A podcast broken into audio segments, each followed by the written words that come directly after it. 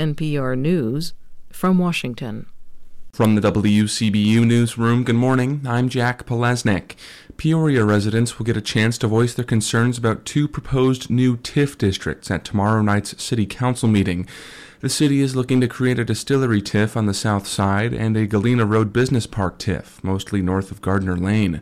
Peoria City Manager Patrick Urich says the public input will contribute to how the TIF resolutions are presented. We'll probably plan on making some modifications to the TIF plan um, and present that when it comes up to council probably next month or it might be April, depending on the timing of that. Several Southside community organizations have proposed language to include environmental safeguards and racial justice considerations in the distillery TIF.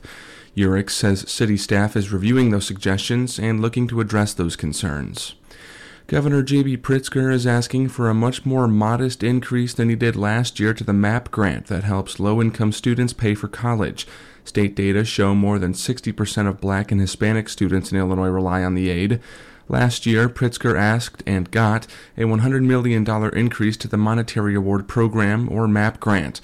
Lisa Castillo Richmond leads the Illinois based advocacy group Partnership for College Completion. It will only be increased by 10 million this year, which could mean lower aid amounts for low income applicants, or it could even mean students being denied grants depending on when they apply for them. Even with recent increases, researchers have found the average MAP grant covers just a quarter of the cost to attend a four year public university in Illinois. And Governor Pritzker is proposing a new plan to fully fund the state's pension systems. Pritzker wants to use hundreds of millions of dollars spent on debt service to be put toward pensions once that legacy debt is retired. State Representative Stephanie Kifowit, chair of the House Personnel and Pensions Committee, says this isn't a new concept. If we already have this payment in our budget, it's not dedicated to any other source, then we should continue just doing this payment and shift it to our high interest pension liabilities. It's just fiscal responsibility. Annual pension payments increase every year due to the so called Edgar ramp implemented in the mid 1990s.